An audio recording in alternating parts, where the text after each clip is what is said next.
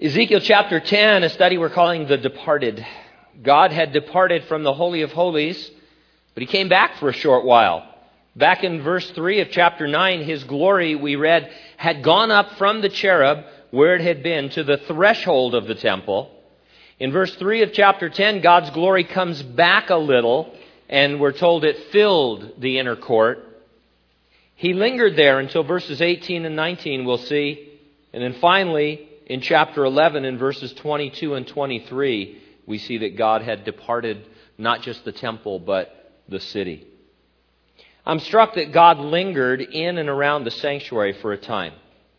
I think we're being shown that God was reluctant to depart. It was His will and desire to dwell among His people. He'd been at work ever since the Garden of Eden to make the way back into His presence for the human race. His glory dwelt in the Holy of Holies over the mercy seat of the Ark of the Covenant in the Jewish temple. But as we've seen in our previous studies in Ezekiel, his people had forsaken him for other gods. they had set up idols in the temple itself. And so God must depart. They tempted God. They didn't think he would do this. You know, he had his own kind of address and building and residence, and, and they believed his glory was at stake and, and that he wouldn't do this. Now, he had told them that his glory would depart if they disobeyed him, book of Deuteronomy and such, but they tempted the Lord. Still, we see that he lingered, reluctant to do so. It takes nothing away from the deity or majesty of God to say that he was reluctant. I'm not adding a new quality to, uh, to God. I'm just talking about his behavior here. It, it magnifies to me his long suffering and grace and mercy. Reminds us that we were created for the express purpose of having fellowship with God. Everything else ought to be subordinate to our having a relationship with Him. Uh, and so, so the Lord, to me, kind of a precious thing, uh, as we'll see Him talk about judgment, as we've read about some of the terrible judgments that are coming on Jerusalem uh, in terms of what is actually and physically going to happen to the people. It's, it's too easy to, uh, to lose the sense of, of uh, you know, uh, emotion here, really, and love and grace and mercy, and, and, that God is lingering, maybe even still hoping for uh, some repentance. Now, we're describing God departing his sanctuary on the earth because that's what happens in this passage. What application might this have to us? Well, since each individual believer is now the temple of God, we can safely say that he will not depart from us. We talked about this some weeks ago. Um, we don't believe that the Lord comes and goes from our life in terms of our salvation or our indwelling. We are indwelt by the Holy Spirit, and it is our permanent possession. That's not to say that we can't quench the Spirit or grieve the Spirit or uh, ignore the Holy Spirit. It's just to say that, that God is not going to depart from us. But we are also corporately the temple of God on the earth. G- gatherings of Christians, churches, are also called the temple of God, temple of the Holy Spirit. And there is a sense in which we might say God is no longer among us uh, or, or that is at least a potential. The most primary warning of just such a condition was issued by Jesus himself when, in his letter, his open letter to the church at Ephesus, he said that he would remove their lampstand if they failed to repent and return to their first love for him. I mean, he said that. He goes, Look, you guys, you know, you're working hard. Uh, you've got a lot of good things going. You've got a Caltech class going, and, you know, you're doing all these other things. Uh, but I have something against you. You've left your first love. There's really no love in what you're doing. And so I need you to repent and return and do your first works, or else I'm going to take your lampstand away. Since a lampstand is that which gives off light, we can loosely interpret Jesus to mean that such a church would lose its light, it would lose its glow, uh, its sense of the glory of the Lord. Things would be going on there, but they wouldn't be supernatural, they wouldn't be spiritual, they would be natural. They would be, in a sense, carnal. They'd be going through the motions, but without the love, because Jesus said, "You just, you you just don't, you're not in love with me, not in the way that you ought to be." And, and so you need to return to that so that your light doesn't fade, so that I don't remove your lampstand. And so, uh, once again, as we work through God's presence departing from Israel, we're concerned with keeping our own fellowship with Him, both personal and corporate, keeping it vibrant and radiant. And so we're going to, a lot of this is descriptive, uh, and so we're going to uh, take the whole chapter, and we're going to look at several verses at a time tonight.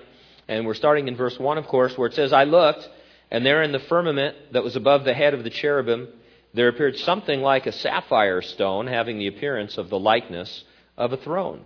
And then he said to the man clothed with linen, uh, he spoke to the man clothed with linen and said, Go in among the wheels under the cherub, fill your hands with coals of fire from among the cherubim and scatter them over the city, he went in as I watched.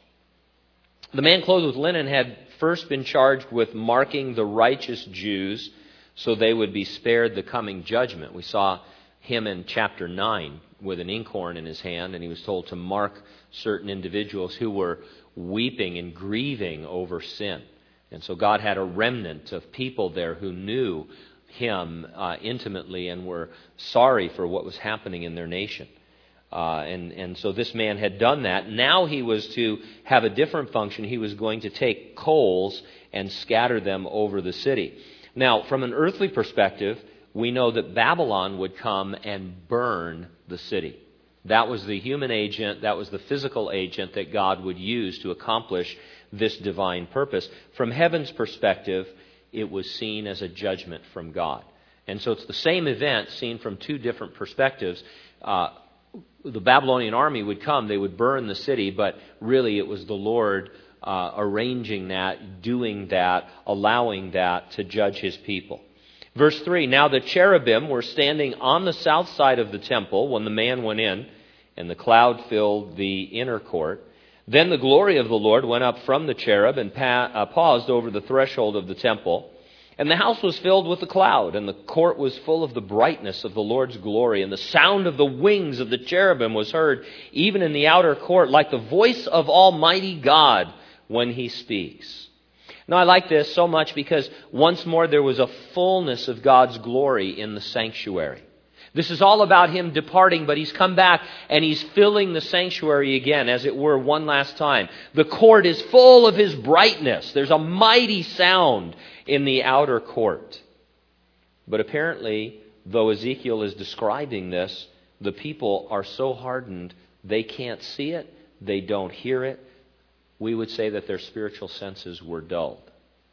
Compare this to the day of Pentecost when there was the sound of the mighty rushing wind and the tongues of fire, and, and, and everybody ran over to see what was happening. It, was the same kind of a thing, a physical phenomena. But, but here, you know, Ezekiel says it was full of God's glory. The, the brightness was, was there. There was a mighty sound even in the outer court, but no one saw it, no one heard it. Everyone was dull to it. In their case, we would say that their spiritual senses had been dulled by idolatry. They were going after the gods of the surrounding nations. Some of you understand what it is to have dull senses, right? I do. My wife, Pam, she's always saying, You need a hearing test. I said, I don't need a hearing test. I can't hear. I, I admit it. What's the test? She goes, Well, you need to get a hearing aid. I said, No, I'm not going to wear a hearing aid. Uh, you know, I just, I'm just not going to do it. I might wear one of the really cool ones, you know, that's the size of a pea that goes in your ear. Nobody can see it, but they're like $1 million, I think. no insurance on earth covers it. You know, you have to rob a bank to, to buy it or something, which I shouldn't give away my plan. But anyway, I mean, I, I refuse. I'm not going to wear a hearing. It's not a vanity thing. I just, I'm just not going to do it. One, well, maybe it is a vanity thing because a few years ago, there's a, a beautiful brother in the Lord whose name uh, I will keep to myself. He's a pastor. And um, we were coming back from a, a retreat, and uh, it's it's so weird, you know, the modern world. Everybody's got their cell phone, and everybody's you know, there's four or five of us in the car talking on our cell phones, and our cell phones are interfering with his hearing aid. And it doesn't bother him. I don't know how it couldn't, but every time we're on his hearing aid, going, and we go, what is that? he goes, It's my hearing aid. Don't, don't worry about it. I'm used to it. And so I'm just, for that and many other reasons, you know. but if you've been around me, you know that I can't hear you. You see, I kind of, It's like I'm looking for your words. I'm hoping they're still out there somewhere. And, and everything sounds like a mumble at the beginning, especially if you have a lower voice. You know, it's kind of like, you want to do something? What? You know, and, and, but if I think about it, it's, it's funny. I don't know how this works, but my mind can put back the words. And I think just, so just give me a minute and I can usually figure out what you said, or I, I just make something up. And so, if you talk to me Sunday morning or any other time and I say something absurd to you, it's because I'm too embarrassed to tell you I didn't hear you. Have you been to Union Bank? Who's been to Union Bank lately? Anybody? Anybody bank at Union Bank? Yeah. It's like Fort Knox now, right? They've put in like plexiglass between you and the teller. And, and whenever I go into Union Bank, which is infrequently because of this, they're talking like this. And I'm like, what? I can't hear you. And, and, now, of course, they can hear me. I don't know why I'm yelling. You know, I could just say, I, am sorry, I can't hear. And I just say, look, I'm hard of hearing. I can't hear you. And then they go, oh. but they refuse to talk any louder. They just, okay, that's fine. So I don't know if I'm giving them a million dollars, if they're giving me, I don't know what we're transacting, but it's not business. So anyway, dull senses. Uh, obviously, many of us with glasses, you know, we don't see as well as we used to.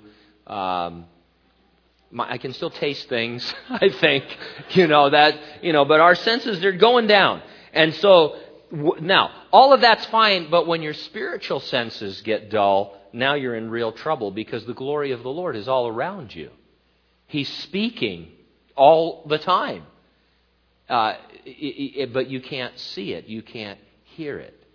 You're not sensitive to it anymore. Their spiritual senses had been dulled by worldliness and idolatry. Idolatry because they were going after the gods of the surrounding nations, worldliness because the practices that accompanied their idolatry were worldly in the worst sense. They were carnal and fleshly and immoral. Idolatry and worldliness around more than ever, I think. Uh, you know, it's always always don't, you know, I, I don't like to say that we're worse off than any other generation because, you know, people think, well, everybody had these struggles. But in some ways, I think we are worse off than any generation because the kind of things that cause men and women to sin are so much more abundant now. They're so much more available now. Uh, I, I don't want to be crass, and I'm hoping there's not too many real, real young people in here, but, but people, you know, it wasn't too long ago that if you wanted to be involved with pornography, it was really difficult if you were a child, if you were a, a, young adult. I mean, you know, you, you had to really go out of your way to try and find pornography and hide it and figure all that out. And now, you parents, you know you can't really keep pornography off of your computer. It, it's, it's almost impossible. You could have umpteen filters, and you still walk through the living room, and it's like, what is that? Uh, where did that come from? Uh, you know, and, and so it's just easier to be worldly now than it ever was. The, the world is encroaching. The world is a much smaller place. People always sinned. Sin is sin, but there's just so much more opportunity to do it now. Uh, and so we're in trouble. And, and with it all comes, I believe, the dulling of our spiritual senses. Not, it's not because we have technology and we use technology. I mean, you know, a lot of people get in, well, we're going to fast from technology. We're not monks. You know, we're, we're, we do not have to go to a monastery. That doesn't work. Hello? I don't know. You know, these guys are weird, these monks, you know. I was telling somebody the story the other day of a, uh, we were talking about some, a Buddhist, we saw a Buddhist monk, and, and, uh, and I remembered one time we were in uh, Hong Kong, and uh, I was with another pastor, and we saw this guy, this Buddhist, walk by in his saffron robes, you know. And I didn't pay any attention to it, but uh, the guy I was with, he said, "Hey, let's. I want to talk to that guy." But it turned out he was a Westerner. You could tell, you know, he wasn't Oriental, and so, and so we detained him, uh, you know, and by asking him questions. Well, it turns out he was on his way to meditation, I guess, to learn the way of peace. And, and we, we actually got him angry. It was so fun doing that. You know, he, he we just like, you know, here I'm, he's like, we ruined his whole Buddhist thing, you know, and stuff. He's trying to have peace and joy. And we're like, well, can you ask, you know, we're Christian. We just like to know some, well, I'm late for meditation. Well, you know, we have some questions about Buddha, you know, and stuff. And, and, uh, anyway, it was, it was kind of fun. Uh, but, uh, you know, so we're not talking about just giving up all that stuff, but we need to be careful because, um, we can experience a worldliness unknown to previous generations. If we're not ever so careful, we will try to mingle idols and worldliness in our walk with the Lord, and the result has to be a dullness to the things of the Lord. Uh, and so now, There are times when it seems that God is not speaking to you, you know, where, where it can be one of those spiritual trials or tests. A lot of times I found it's because God's already told me something and I just didn't like it. And so I'm wanting Him to tell me something else.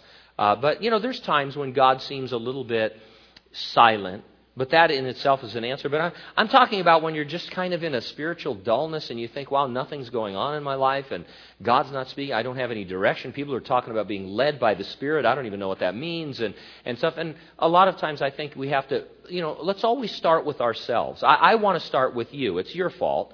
Uh, you know, and, uh, you know, but I need to start with myself because most of the time it's my fault.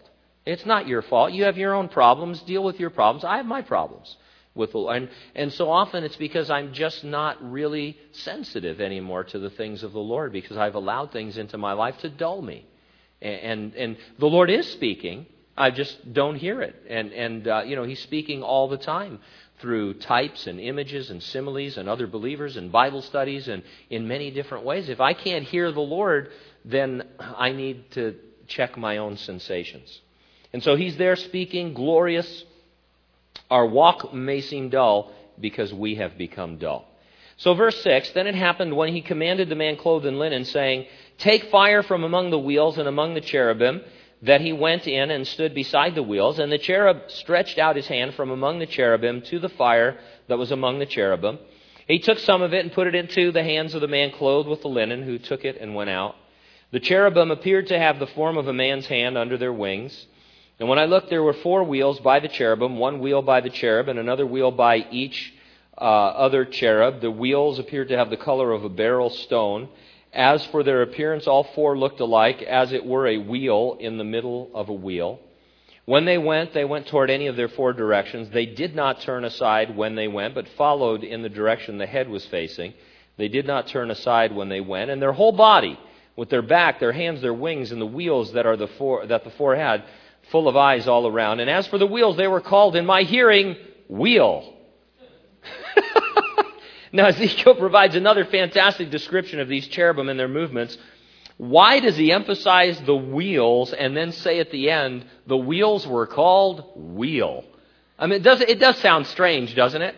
I mean, of all the things, this is the Word of God. You're expecting something really profound, and he says, and the wheels were called wheel. Well, now, I had to stop and think about this, and I'm not saying this is the answer, but it does seem to keep me grounded in the fact that this was something he could describe using his normal language. He says the wheels were called wheel because they were wheels. Now, that may not seem like much, but if you study through some of this stuff outside of biblical circles and even in some biblical scholarship, it's common for people to say that these Old Testament prophets, and even into the New Testament, with the Apostle John especially on the island of Patmos, they didn't know what they were seeing. They were seeing machines from the future. They were seeing Terminator Salvation or something like that, you know, which I haven't seen, but uh, only on the cra- trailers. But anyway, you know, they were seeing these things coming, you know, like, helicopters, and they were like, it's a wheel within a wheel, and you know, it's like a flying scorpion or something, and, and they're trying to describe things in first century language. And others say, well, no, they're describing spacecraft. Uh, you know, these are alien visitors, and this is how you would a, a sixth century or fifth century man would describe an alien visitation. Well, Ezekiel said they were wheels, and somebody told me they're wheels. What were they? They were wheels. And so I don't think these guys are as stupid as we give them credit for. Uh, plus, they're under the inspiration of the Holy Spirit. They're not struggling to describe uh, these things, uh, and, and it's very important. The wheels he saw were called not by him, but someone in the vision, wheels, as if to answer the question were these really wheels or something he was struggling to describe? They're wheels. They're still fantastic wheels Heavenly for sure, but wheels nonetheless. Not a close encounter with a visitor from outer space, not a futuristic flying machine. It was the chariot of God that we've already seen in chapter 1. Now, in verse 14, each one had four faces. The first face, like the face of a cherub. The second face, like the face of a man. The third, the face of a lion. And the fourth, the face of an eagle. The cherub were lifted up. This was the living creature I saw by the river Chebar. When the cherubim went, the wheels went beside them, and when the cherubim lifted their wings to mount up from the earth, the same wheels also did not turn from beside them. Uh, when the cherubim stood up, the wheels stood still, and when one was lifted up, the other lifted itself up, for the spirit of the living creature was in them. Now, Ezekiel makes it abundantly clear these are the same cherubim he saw in chapter 1.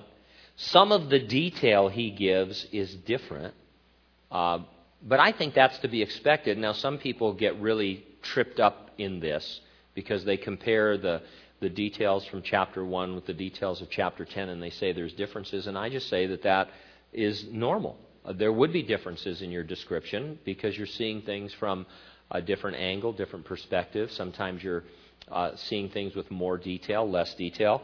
Um, one of the things Pam likes to do is make up photo scavenger hunts for Disneyland.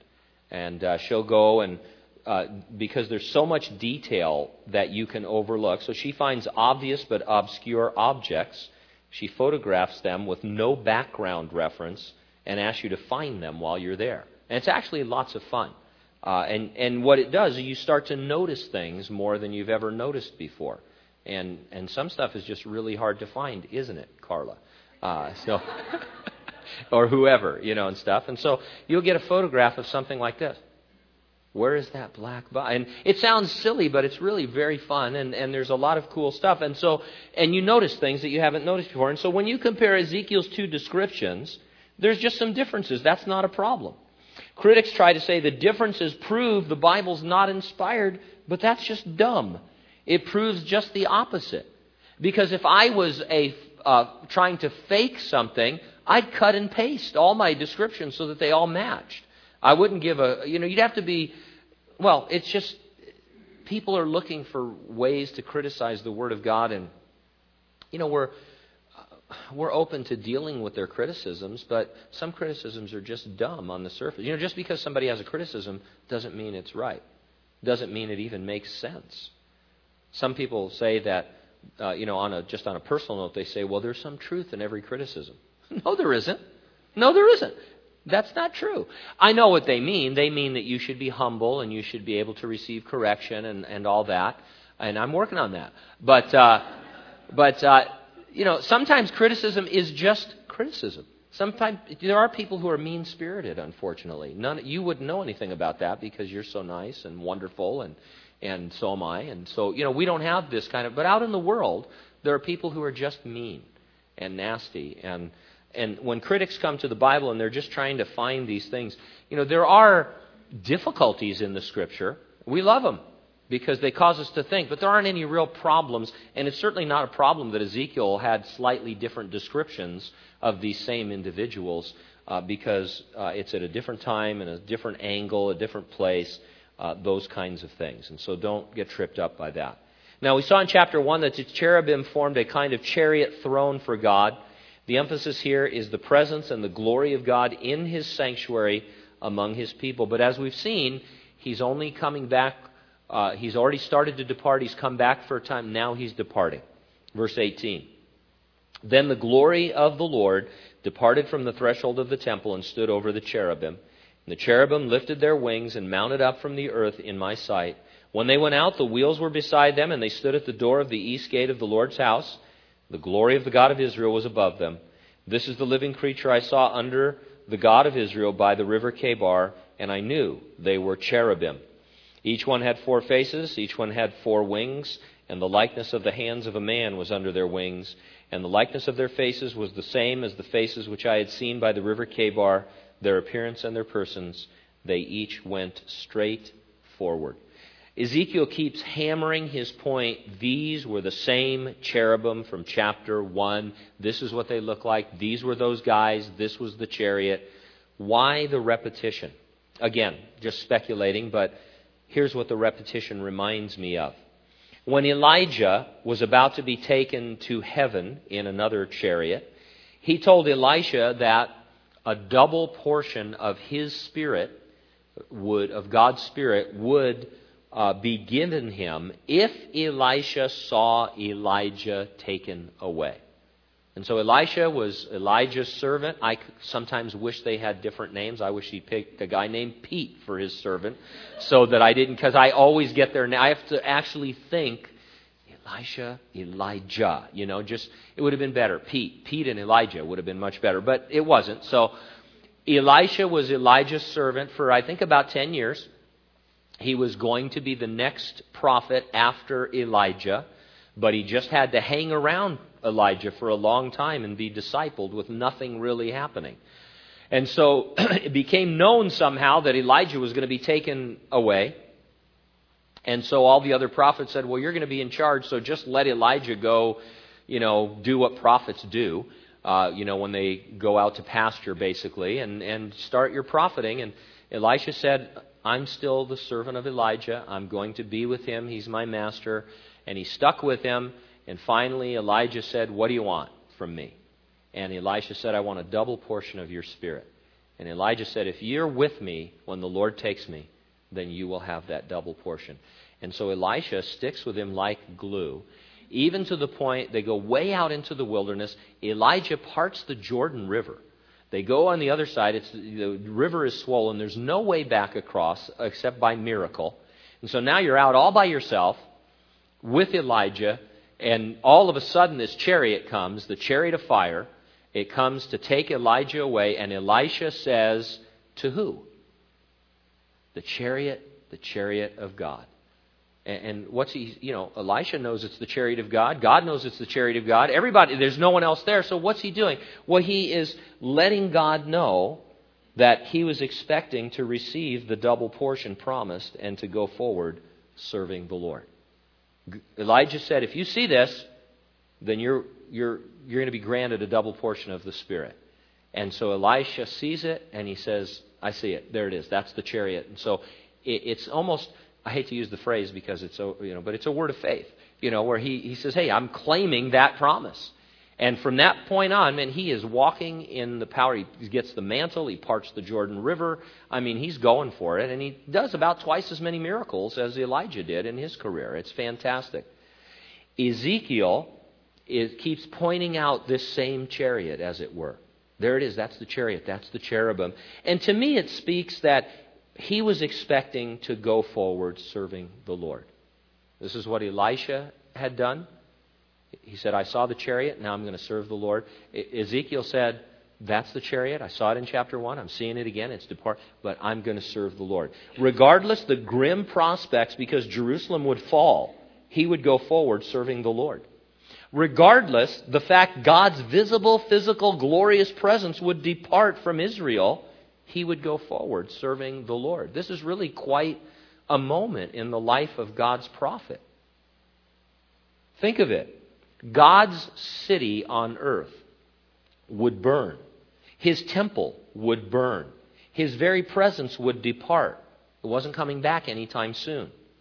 But his prophet would take it all in stride and go forward serving the Lord.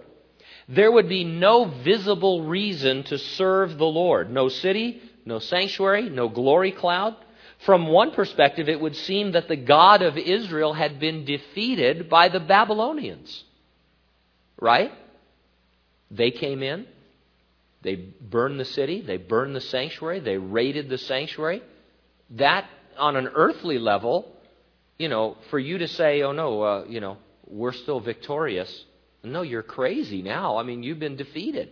And so this is a, a real downturn, uh, you know, for a prophet. The return of God's glory wouldn't be for hundreds of years, and it wouldn't be until Jesus came as God in human flesh. And then it would be a veiled glory, only momentarily revealed on the Mount of Transfiguration. And then again for 40 days after the resurrection. And then again at his ascension. For the Jews, the return of his glory is still future. It, it's waiting for his second coming. And so Eli, uh, Ezekiel co- continues to be presented to us as a remarkable servant under very difficult, we would say stressful and depressing and discouraging circumstances. And through it all, he says, I see the chariot of the Lord. I see it. It's taking him away, but I see it. And I've seen it, and I'm going to go forward with the promise of His calling and power on my life. And so I sat there and I thought, can I go forward serving the Lord if there's no visible reason to do so? Am I really willing to walk by faith? The more that is taken away from me, does it draw me closer to the Lord or does it drive me further away from the Lord? I mean, I look at Ezekiel and I say, man, if you want to quit, now's the time. You want to put in your resignation? This is a great time to resign the ministry of the prophet. You're never going to be a priest. The sanctuary is going to be destroyed. That's what you trained for. Uh, now God wants you to be a prophet. Give this last prophecy. Just go out there and say, hey, the glory of the Lord has departed. Just go around yelling Ichabod, which is a, a name given to an a, Old Testament guy who, a kid that was born in a time of defeat, and his father died, and his mother died in childbirth, and they named him Ichabod. It means the glory of the Lord has departed. So just go around for a few days saying Ichabod, Ichabod, and then figure out how to retire in Babylon as a watch repairman or something. You know, I mean, just you know, get just get into the flow of Babylonian society and and give up this prophecy business. As it was, none of the people in Babylon he was ministering to believed that the sanctuary was actually going to fall. He was prophesying beforehand of the destruction, and they were like, well, that's not going to happen. God would never let that happen. And so just resign. That's what I would have done. But he says, no, there's that chariot. I've got that in my head. I want to tell you about it over and over again. I've seen the glory of the Lord. It's departed, but I've seen it. And it, it's kind of left an image that I, that I can't get out of my heart. And I want to go forward serving the Lord. Job had practically everything taken from him. You know how they say to you, well, at least you have your health. Well, sorta. You know, I mean, boils all over your body, scraping them with a potsherd pus dripping down. You know, I mean, it's just it's a nasty situation. That's not health. You know, that's that's that's a problem. But he could say, "Though he slay me, yet will I trust him." Wow, that's pretty much all that ha- there was left to do to Job. Everything taken from him, all of his possessions, all of the people that meant anything to him. He had limited health. The last thing would finally the Lord had told Satan. He says, "Just don't kill him." Do everything else, but don't kill him. And, and then Job sits there and he says, If he kills me, I'll still trust him. So you, you've taken everything but my very life, and that do that if you'd like. Habakkuk would experience terrible political and economic woe, but he declared, Though the fig tree may not blossom, nor fruit be on the vines, though the labor of the olive may fail, the fields yield no food, though the flock may be cut off from the fold, and there be no herd in the stalls, yet I will rejoice in the Lord. I will joy in the God of my salvation. If we grow dull because we keep adding things, then God will strip them away so our senses for Him can be heightened again. And thus, I believe He lingers over each of us. He's reluctant to let us depart from His glory. And He's working in our lives to keep us in a place where our senses can hear Him, can see Him, can feel Him, uh, and where we can go on serving Him. But we need to be sharp. We need to stay sharp uh, because we have enemies within and without that seek to dull our senses uh, and ruin us for these last days in which we live. Be sharp.